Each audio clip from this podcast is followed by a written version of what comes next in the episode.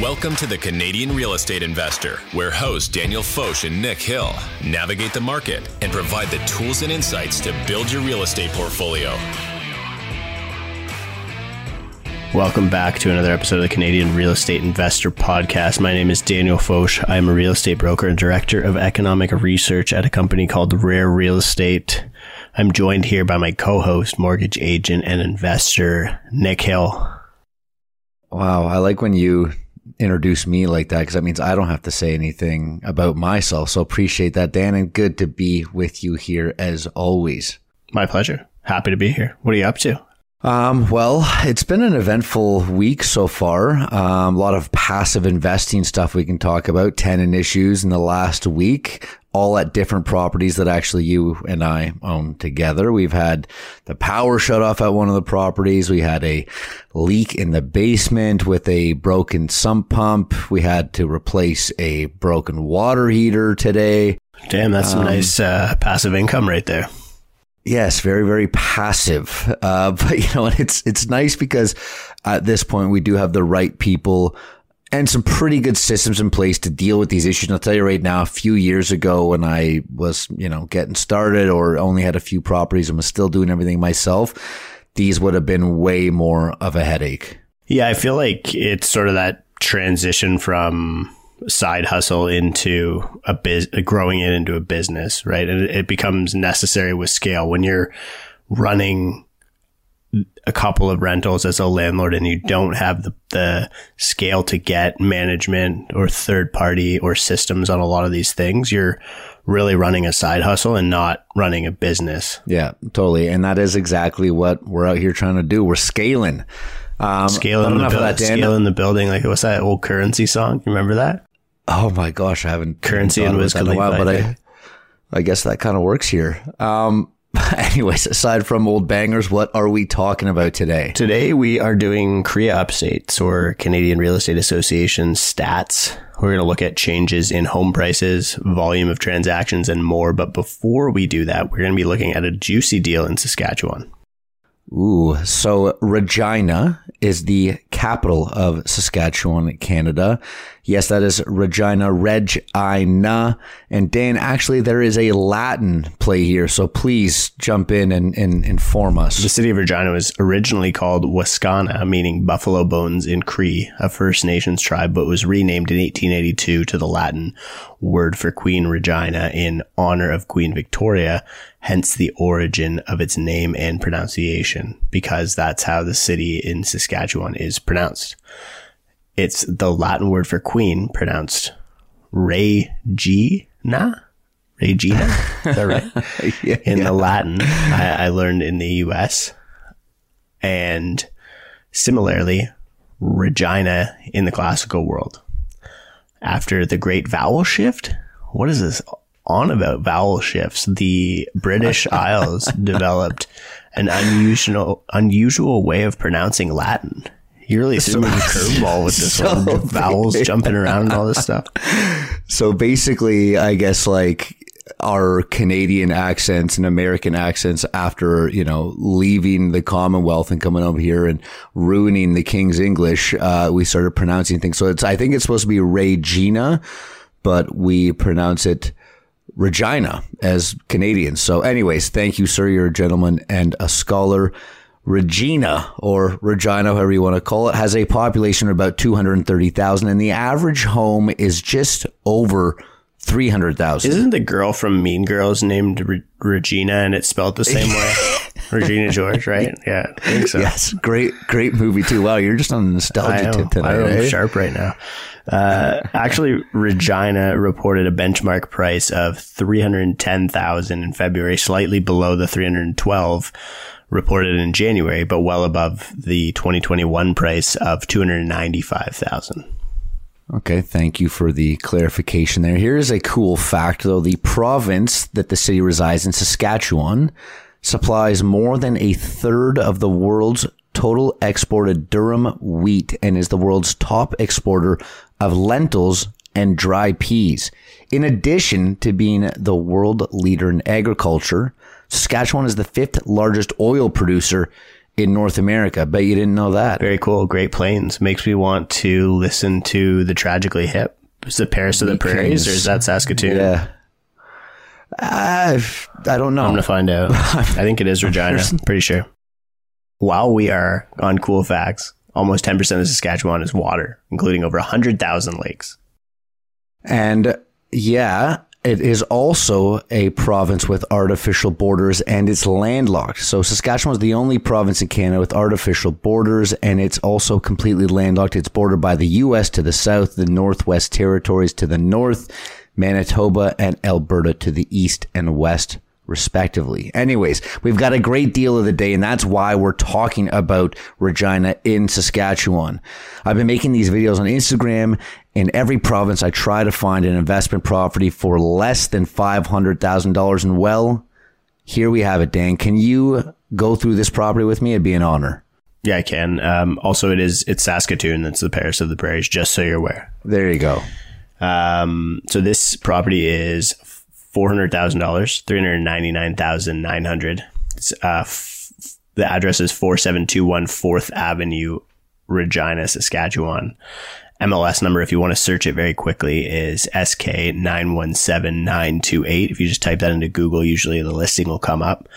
It is a, it says looking to build or looking for your first multifamily property. Is forced appreciation the key to your next purchase? I and love when the this, descriptions start with a bunch of like hook answers. The like buzzwords. That. Yeah, yeah. Yeah. Then this is your chance to buy a solid six unit apartment building. Six units. Oh, buddy, you're going to like this one. You are going to like this. With two of the six units completely remodeled and brought up to code by insurance. The complex has a suite of suite mix of five two bedrooms and one one bedroom with only one tenant currently. So you got a lot of ability to bring it up to market rents, allowing the new owner to finish updating and remodeling the building with very little disruption. The Rosemont area has been a, has seen a major redevelopment with a new shopping development within one block, bus route, new homes, and multiple schools. I mean, it seems like decent. Yeah. And and respect to the agent that wrote this description. I have seen some just dismal, horrible descriptions, but this guy covers demographics. He's got, you know, bring it up to rent in there. Anyways, dude, that is six hundred sixty-six thousand six hundred sixty-six dollars and sixty-six cents per door. That is crazy. Agreed. And from our friends at Rent Panda, we know the average rent in the area for a one bedroom is about a thousand bucks. A little cheaper than uh, hometown in Toronto over here. And yes, the average two bedroom is twelve hundred to thirteen hundred, but let's use twelve hundred. So five two bedrooms times twelve hundred dollars, that's six thousand. And plus let's assume the one thousand dollars for the one bed for a total of seven thousand a month. Now, let's also assume one hundred fifty thousand dollars for renovations. We need to bring four units back up to market rent here. I'm not exactly sure what the repair, what the extent of repair or scope of work. It, it might be high, but I'd, I'd like to assume let's go a bit higher. You know, you don't know what else is going to be involved. Yeah. So uh, let's say thirty-seven thousand five hundred dollars a unit, likely high, but who knows? There may be some CapEx and other stuff involved. So it's better sa- to be safe than sorry. Yeah, completely agree. You always want to, you know, over, under promise and over deliver. So let's go over the metrics here, Dan. Why don't I start us off by reading some of these and I'll let you go over. Um, I'll go through sure. the deal here and you go through the first year and the long-term metrics. So again, left the purchase price at three ninety-nine, seven thousand dollars a monthly expected rent, one hundred fifty thousand dollars for improvement costs. We did an eighty twenty loan to value here, which means that the deposit is seventy-nine thousand nine hundred eighty dollars. Mortgage term amortized over thirty years with a rate of six percent. You could probably get lower because we've seen some downward trending in rates, but let's leave it at six for now. That puts the monthly mortgage payment at one thousand nine hundred thirty-six dollars. I did put seven hundred dollars in there for a management fee, assuming that if someone wanted to buy this out of province, there might be that. Again, just trying to juice things up here. one thousand dollars for utilities, five hundred dollars for maintenance. Uh, I only... Lower, I lowered it to an eighty-five percent occupancy, three percent annual inflation, three percent rent appreciation, and uh, annual inflation I left at two point five percent. Maybe I'm wishful thinking, but now, Dan, that's the that's the hard numbers of the deal. Walk us through what the first year metrics look like and the ten-year metrics uh, or the long-term metrics that we have. I, I feel like you probably forecasted pretty high on the management fee and the utilities I too. I did, so but like I, I just wanted some, to juice it. Yeah, I just wanted to put no, it in I, there, I, you know? I appreciate that. Yeah, so your entry cap rate is nine point three eight percent, which is yeah. amazing. I mean, uh, does, does that now does that include the cash investment too? I guess it does, eh? Yeah, so it does. That's why if you look at the first year R O I, right, yeah. we're, we're yeah. negative. Yeah, so the first year R O I is, is negative fifty-two percent, but obviously because you have a huge cash outlay, so it doesn't really, I mean, you, you probably wouldn't be analyzing this until you're looking at your your rate of return or your cash on cash over the first five years, which comes out to like six point two percent cash on cash. Net annual cash flow is fourteen thousand two hundred fifty-eight uh, per year, or eleven, just over almost twelve hundred monthly. Um, project I R R would be nine point five three percent over the ten year, long-term R O I of one hundred six percent. I mean, it's, it's a good deal. I like this deal. It's, uh, it's, it's in the, it's in the right channel. This is, it's a good one. It's Are we buying bad, this? Eh? I don't know. I, I, I put this in there. I, I put this in there and I was like, this might be one of those. I mean, we don't own anything in, uh, I mean, the big thing for me is like, I, you know, I look at the listing, it's been on the market for seventy-five days. So it's exactly. like, I want, I want to know why.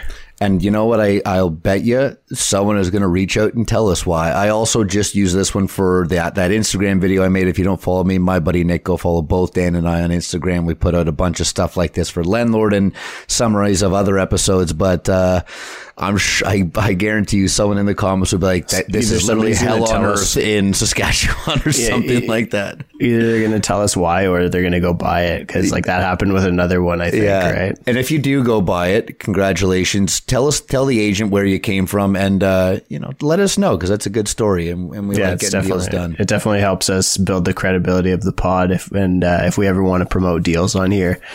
We can, uh, so make sure you tell the agents if you heard about a deal on, on this podcast. Um, let's move on though. Let's, let's talk about these C R E A stats. Why don't I start off with some of the highlights here? Uh, national home sales rose one point four percent month over month in March. Actual, not seasonally adjusted, monthly activity came in thirty-four point four percent below March twenty twenty-two. The number of newly listed properties dropped a further five point eight percent month over month. So seeing more and more of that supply scarcity that we're mm-hmm. hearing a lot about. The M L S, H P I, or house price index went up. I wouldn't even call this going up, but zero point two percent month over month. But it's still, we're still down significantly, fifteen percent year over year. And the actual, not seasonally adjusted, national average sale price posted a thirteen point seven percent year over year decline. You know, it's funny when they they have the H P I edged, not even moved up, but it's now edged up zero point two percent. Like really just moving the needle like percentage yeah, point I mean, by percentage point. I feel like point. They should just say it was basically unchanged if it's less than one percent. Right? Yeah, but that doesn't make for good press. So anyways, for the first time in over a year, the primary measure of a Canadian price uh, house price has stopped falling when measured by the aggregate composite H P I house price index. The average Canadian house price is six hundred eighty-six thousand three hundred seventy-one dollars. That is thirteen point seven percent below March of last year, but up since the beginning of this year. So again, we're we're we're moving all over the place. We're back in a bit of a kangaroo market here. Monthly declines are still visible in many markets across the country, and the national average seems to be very supported by Toronto, which is Canada's largest real estate Shocker. market.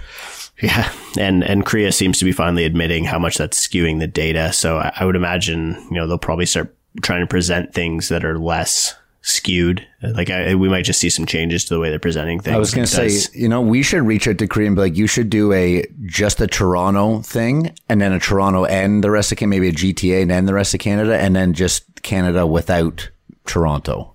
Yeah, I don't know how you'd represent it properly. Like I think just like province by province, because like Toronto, like the G, like the G T A is like on or sorry Ontario on on its own could kind of live with that that G T A skew, but Canada really does get pulled mm-hmm. around by it a lot.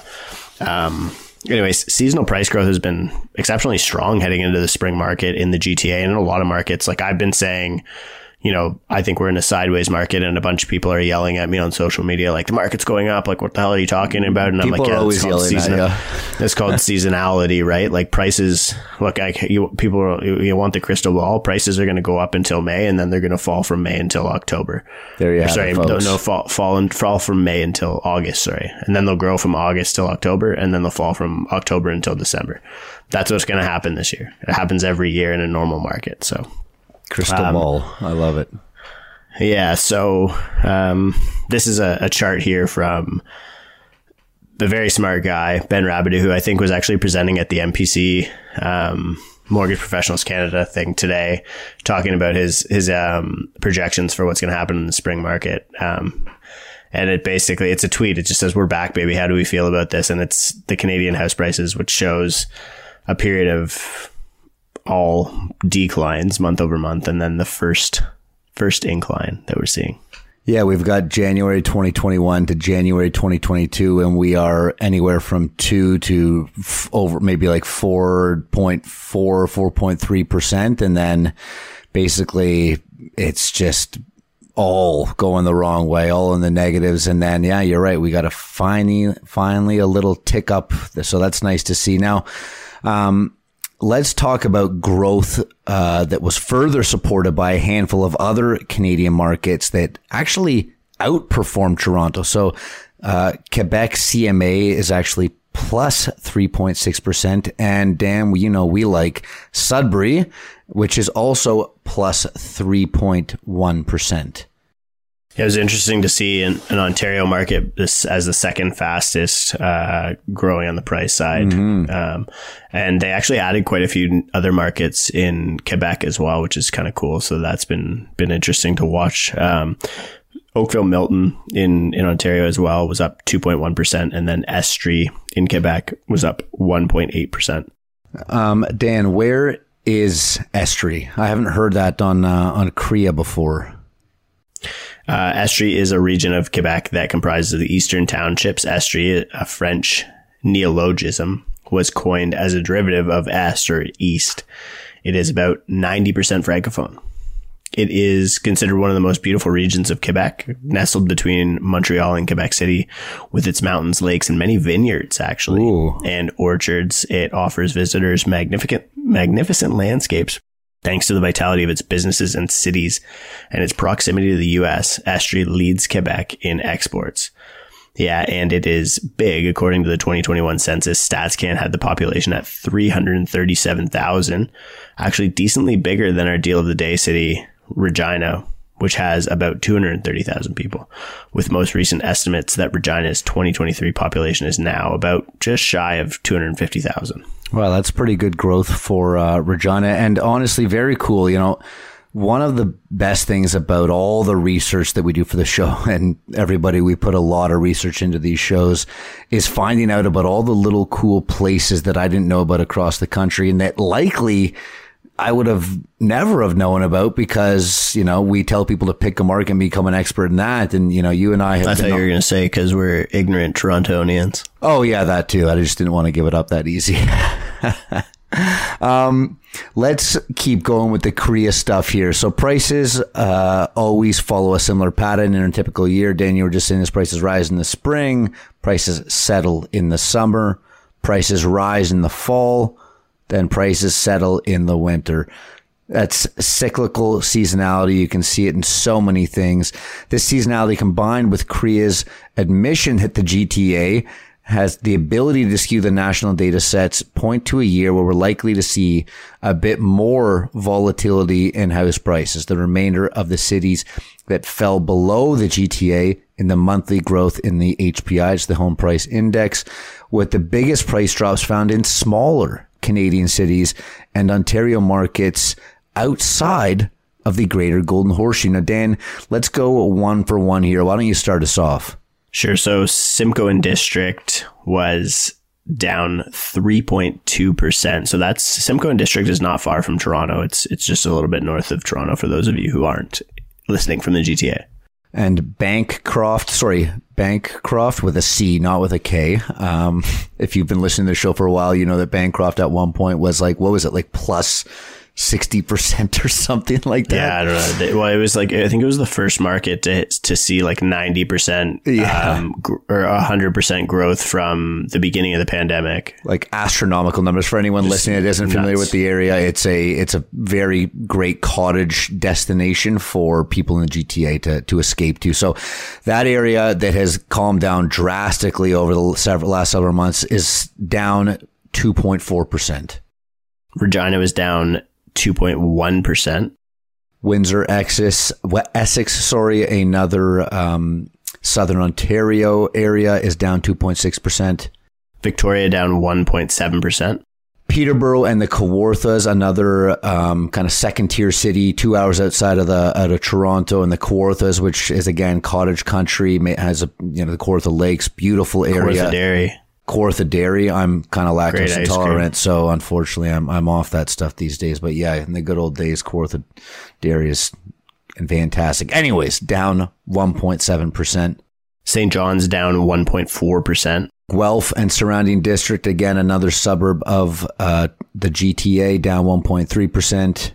Kingston area down one point two percent. And then all the way on the east coast, Prince Edward Island down one point one percent. Interestingly, if you look at the provincial outlook, Newfoundland and Labrador are the only two provinces, or sorry, Prince Edward Island and Newfoundland and Labrador are the only two provinces where prices are still up year over year. So it'll be interesting to see if their current downtrend pushes them to join the remainder of Canada in year over year declines. Um, Yeah, what do, you, what do you think about this chart here? For anyone, like, we're looking at a chart. Um, yeah, so, I mean, I'll just go through it. Like, so, so B C, so it gives us a province by province breakdown. So Ontario is the worst drop, uh, just over minus twenty percent year over year. Um, B C is second worst at around minus fifteen. Alberta is the third worst, which actually kind of surprised me at, mm-hmm. at my, uh, let's say just over minus ten percent.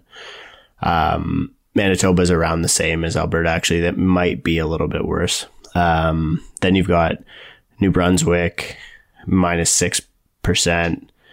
Um, Quebec, I think, after that would be mi- between minus five and minus six percent. I can't see the exact numbers on the chart. It's not super granular.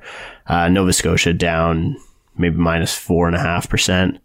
Then uh, Saskatchewan down, well, it looks like minus three percent. Then you've got P E I up five and a half percent and yeah. Newfoundland up five point maybe two five percent.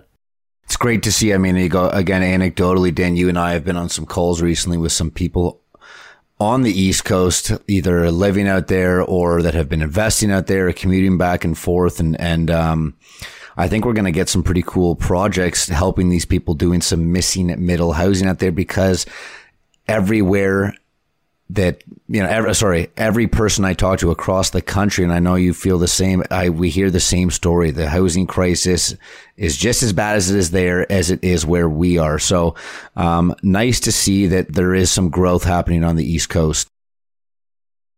Let's keep going and talk about the volume that we're kind of watching, you know, bounce along the bottom here. Another metric that finally seems to be breaking its negative trend is sales volume, or the number of homes being sold. And Dan, I know you got some personal stories about this, so I want to hear your take as a, as an active realtor, because I know that uh, we've been seeing some interesting things on the mortgage side. After many months of declines or, you know, meager increases, home sales increased by one point four percent the last month. So again, really measuring the needle movement here. The, that's the largest gain we've seen since the three declines Uh, in volumes that uh, when we started. Now, Dan, let's talk about this chart that we have here. Yeah, so I mean, if you look at volume, like really the only period that was slower in transactions was the lockdown period.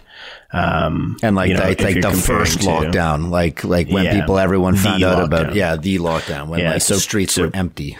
Yeah, so Q two of twenty twenty, which was basically the whole, that whole period was pretty lo- pretty locked down.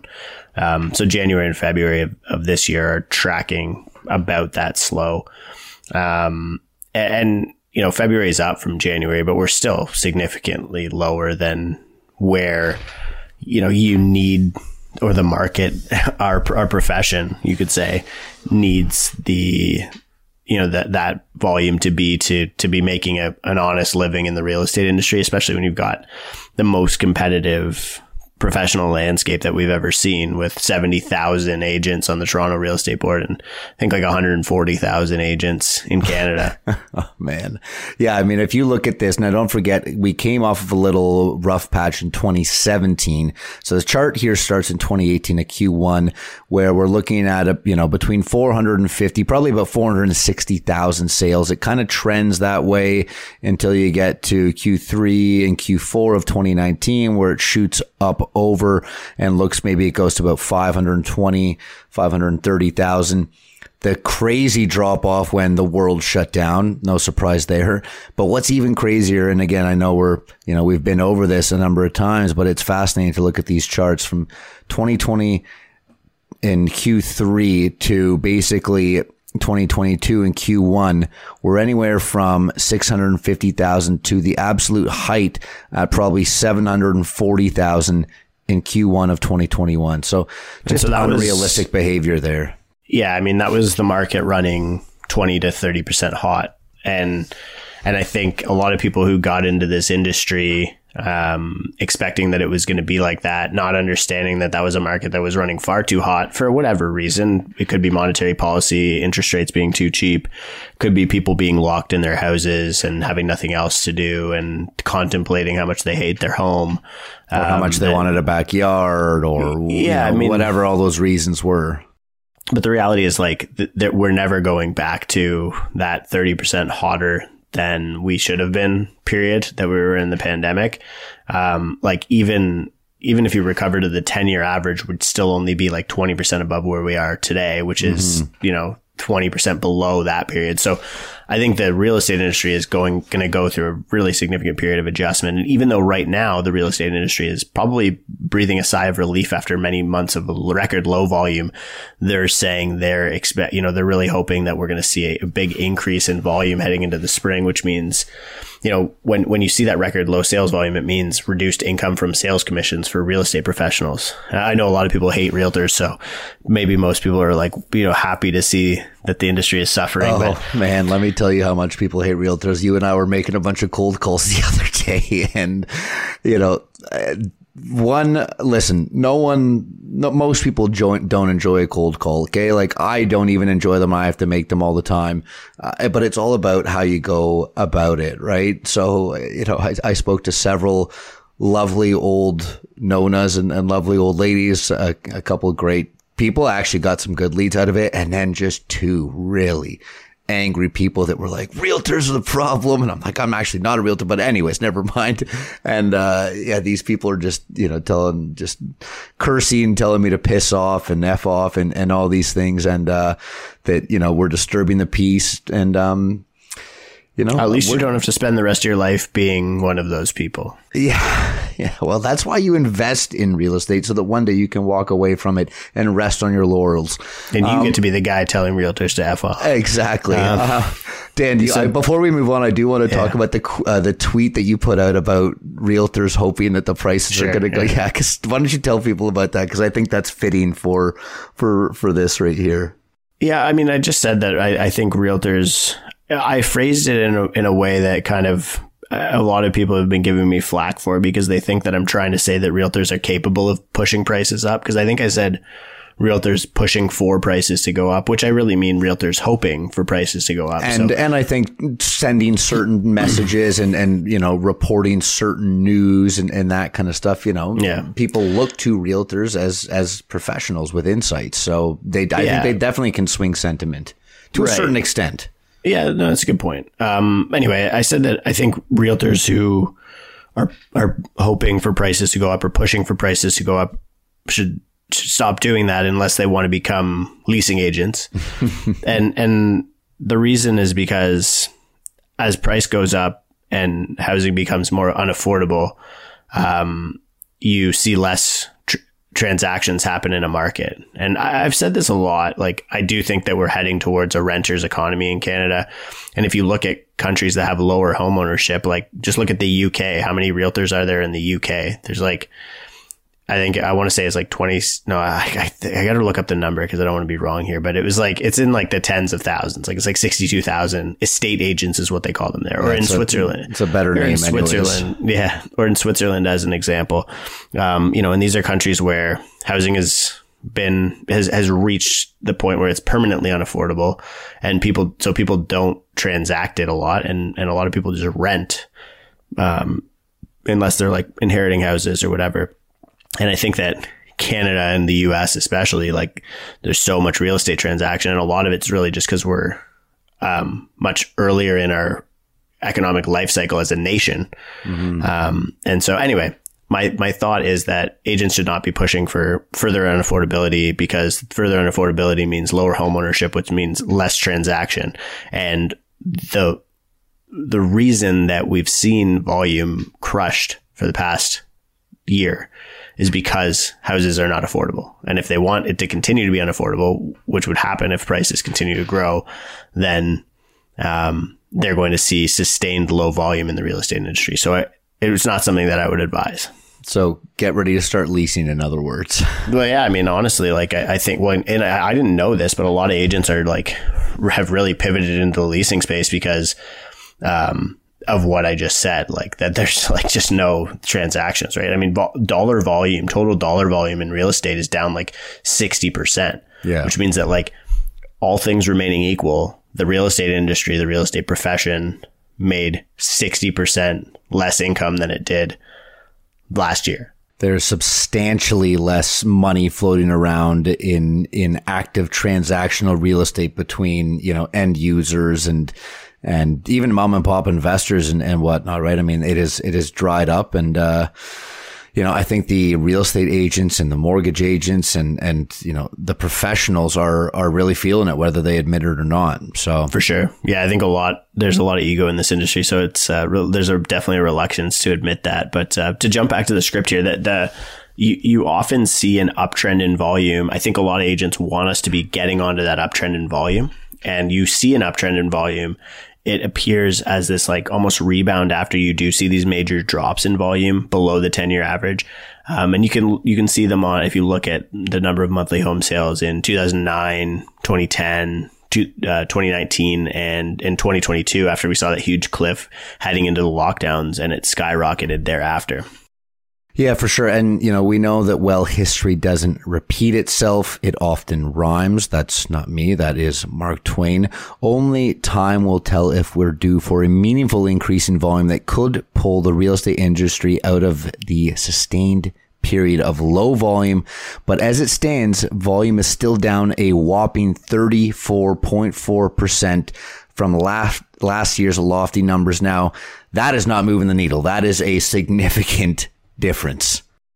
Yeah. And I mean, you compound that, like if you, again, if you take that thirty-four point four percent decrease in volume and take the fifteen x percent decrease in price, that's how you get a real estate market that is contracted so substantially that you are really seeing a lot of pressure being put on uh, the profession. And, you know, I was, I was at a leadership meeting for the, my brokerage today, and we're talking about, you know, a lot of agents in the industry being part-timers. And I was saying, like, I, I just think that real estate, The real, and I don't think this is a good thing, but I think that the real estate profession is very much just going to become a, a, a side hustle. Like, I think that that's the direction we're moving. And I actually think it's a bad thing, but I yeah, think it's I probably, that. but I, but I do think it's a reality. And I think it's quite literally just because there's too many people and not enough deals. And I don't think that that's going to fix itself anytime soon. Um, cause it's too cheap to hold a license and everybody wants to do it. Yeah, I mean, see, I, personally, I think that that might be accepted and might happen for a little bit. But at the end of the day, as as that, you know, filters through, I, I do think people are going to really start to look to more of the actual people that have expertise, because that or or it like the as the level of professionalism and quality of service declines, it becomes more and more ripe for disruption through technology. Totally. Through, then you got so, ChatGPT selling houses. ChatGPT would be a sick realtor. Listen. Famous last words.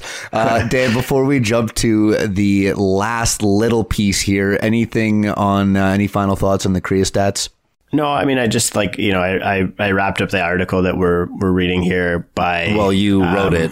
Yeah, but I mean, when I was writing it, I, I wrapped it up by by writing that the, the mark. It's really important to remember that the market was running hot basically from that first pandemic-induced lockdown onward. So right after we came out of that lockdown, and it traded significantly above the ten-year monthly moving average until February of twenty twenty-two. After which it basically fell off a cliff and, and hasn't recovered until literally just this month. So, and not, and recovered is the wrong word. It just started moving up for the first time in a long time. And price just started moving up for the first time in a long time. And so a lot of people want to say the bottom is in. And a lot of people said the same thing in August when prices ticked up ever so slightly in the G T A. Mm-hmm. And I would just hazard people to, to say that like the market is not binary. It doesn't have to be going either up or down. It can go sideways. The market, what's that quote? It's like the market can, can be irrational as longer than you, than you can stay solvent. I, I would say the market can trade sideways longer than you can stay solvent. Love it. Um, okay. That's it for that, folks. We are going to finish this baby off with some good vibes, though. I've got an awesome review to read here. Five stars. A must listen, incredible value, exclamation mark. And this is by Maria Angela Avila from Y Y C on March twenty-eighth, twenty twenty-three. She came to our meetup, right? I think so. Yeah, she did. Yeah. That's where we met her. She wasn't even a podcast listener before she came to the meetup, I don't think. That I love that. Um, this podcast is amazing. I cannot begin to describe the value that I get from listening to this podcast every Tuesday and Friday.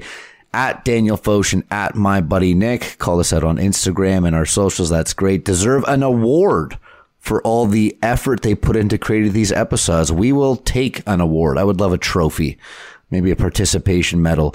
They are a dynamic duo and work so well tag teaming how they represent factual content that is both educational, fun, and easy to understand. If you are a real estate investor looking to get into reinvesting, work in the industry, or simply want to learn more, this podcast is for you. I highly recommend that you go back and listen from the beginning. They are super approachable, willing to share, and honestly, after a while, they feel like friends. Man, this is good. I love how they present the information and stress making your own thesis, making it a podcast that everyone can listen to and enjoy. These guys deserve all the good things coming to them, and excited to see it happen. And she even has two gold trophies there. What, what a sweetheart. That was a great review. That is one of the best ones. I literally have a warm, fuzzy feeling all over my body. Thank you so much, Maria Angela. That, uh, we love to hear it. And you know what's funny? This makes me think this, and this is the last thing I'll say. Drake called Spotify out for not having like Spotify rewards or anything like that. And you know what? I'm going to get on Drake's bandwagon right now. I'm like, Spotify, Apple Music, Apple Podcast, don't forget about us little I mean, guys. They really over here. should actually, because uh, it's kind of weird like, they don't. YouTube does the awards, right? Yeah, like, I, think, like, I, I want like a Spotify really missing, plaque. Yeah, I feel like they're really missing a good opportunity there. I mean, I don't know if we would be entitled to a plaque, but uh, well, I mean, we'll probably hit a million downloads by the end of this year. That's the goal. We'll get close, anyways. And I think anyone that hits a million downloads in anything deserves a little pat on the back. I just got a worst worst dad jokes plat, plaque. You take that, buddy. Thanks so much for listening, everybody. We'll see you soon. The Canadian Real Estate Investor Podcast is for entertainment purposes only, and it is not financial advice. Nick Hill is a mortgage agent with Premier Mortgage Center and a partner in the G and H Mortgage Group. License number one zero three one seven, agent license M two one zero zero four zero three seven. Daniel Foch is a real estate broker licensed with Rare Real Estate, a member of the Canadian Real Estate Association, the Toronto Real Estate Board, and the Ontario Real Estate Association.